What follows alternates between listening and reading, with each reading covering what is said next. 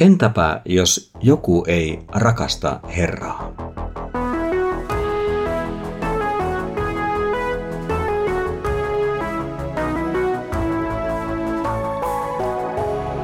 Kirjoitusten pauloissa. Tervetuloa kansanlähetykseen Kirjoitusten pauloissa podcastiin. Minä olen Ilkka Rytilahti, kansanlähetyksen valtakunnallinen raamattokouluttaja. Tänään matkamme Paavalin ensimmäisen korittilaiskirjeen parissa tulee päätökseen. Näemme, että Paavali ei herpaannut tavoittelemasta seurakunnan parasta tässäkään. Paavali kirjoitti tämän kirjeensä Efesoksessa toisella puolella Egean merta, hänen siellä viettämänsä pitkän kolmivuotisen työkauden loppupuolella. Hänen toimintansa oli ollut menestyksellistä.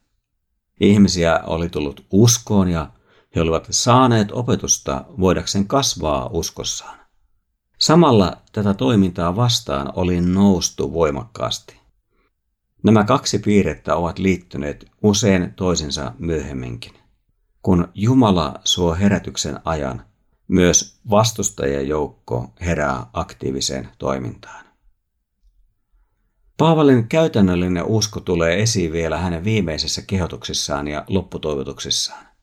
Ne eivät ole vain etiketin sanelema välttämättömyys kirjeen lopussa, niin kuin eivät kirjeen avanneet tervehdykset olleet pelkkiä ajan tavan edellyttymiä fraaseja. Hän käyttää vielä mahdollisuuden opastaa korinttilaisia elämään saamansa kutsumuksen mukaisesti. Paavalin nuoren työtoverin Timoteukseen oli tarkoitus saapua seurakuntaan. Paavali tahtoi pohjustaa tätä vierailua kehotuksillaan. Katsokaa, että hän saa olla pelotta luonanne. Hän toimittaa Herran työtä. Älkää halveksiko häntä. Auttakaa häntä hänen matkallaan eteenpäin. Paavali toimii tässä kaukonäköisesti. Yksi seurakuntaa jakava juopa oli puoluehenkisyys ja arvosteluhalu. Se voisi kohdistua Timoteukseenkin vain sen tähden, että hän oli Paavalille läheinen työtoveri. Näin Paavali halusi edeltä käsin purkaa seurakunnassa olevia jännitteitä ja yhteyden esteitä. Yhdellä osen mittainen viittaus veli Apollokseen kertoo samasta. Paavali viesti, että hänen ja Apolloksen välillä vallitsee uskon yhteys ja työtoveruus. Minä en ole pidellyt Apollosta tulemasta teidän tykönne, vaan päinvastoin olen pyytänyt häntä lähtemään matkalle.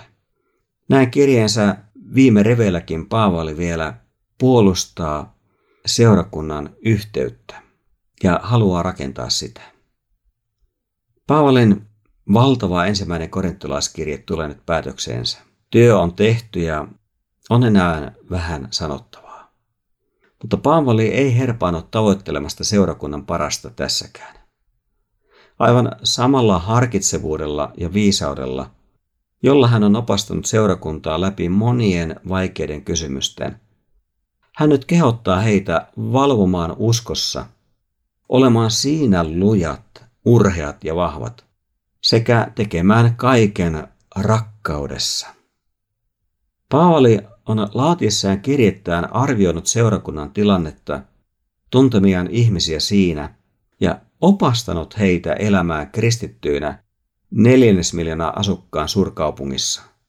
Sen mahdollisuuksien, sen ongelmien, haasteiden ja myös paheiden keskellä. Elämä Kristuksen seuraajana merkitsee koettelemusten kohtaamista – Korinttilaisten tuli kohdata nämä uskossaan aikuistuen, juurtuen syvemmälle Kristukseen, ei siinä lapsiksi jääden ja lopulta kenties siitä luopuen. Uskon säilyminen ei ole itsestäänselvyys. Kaikenlainen elämä ei ole kristityn identiteetin mukaista. Vaikka korinttilaisten elämässä oli paljon puutteita ja moittimisen aihetta, Paavali tahtoi nostaa esille viimeiseksi kiitoksen aiheita. Korinttilaisilta ei puuttunut keskuudessaan esikuvia siitä, kuinka elää tämän identiteetin mukaisesti. Stefanas ja hänen perheensä olivat tällaisia Kristuksen seuraajiksi lähteneitä, evankeliumin ja ihmisten palvelemiseen antautuneita kristittyjä. Heidän toimintansa, asenteensa ja mielensä kelpaa esiin nostettavaksi. Ylipäätään aito Kristuksen mielen mukainen elämä jaksaa ilahduttaa Paavalia. Hän sanoo sen suoraan. Hänelle ei ole vierasta rohkaista toisia. Entä meille? Paavali voi mielihyvin antaa kiertelemätöntä kiitosta silloin, kun on aihetta. Ja näin tehdessään Paavali ei korota ihmisiä, mutta ei myöskään vähättele heitä. Stefanas ja hänen perheensä sekä Stefanoksen matkakumppanit Akaikos ja Fortunatos olivat täyden kunnioituksen arvoisia sen asenteen ja toiminnan tähden, joka heidän elämässään näkyi. He pitivät Herraa rakkaana. Voi näyttää oudolta, että Paavali näissä loppusanoissaan käyttää voimakasta ilmaisua, hyvin voimakasta ilmaisua. Jos joku ei rakasta Herraa, hän olkoon kirottu. On huomattava, että kyseessä on varoitus. Ja siitä ilmenee, kuinka tärkeänä Paavali piti oikeaa asennetta Jeesusta kohtaan. Rakkauden asenne. Sitä Paavali, sen merkitystä, hän on opettanut tässä kirjeessään kaiken aikaa. Ja sen hän nostaa esille vielä lopussa.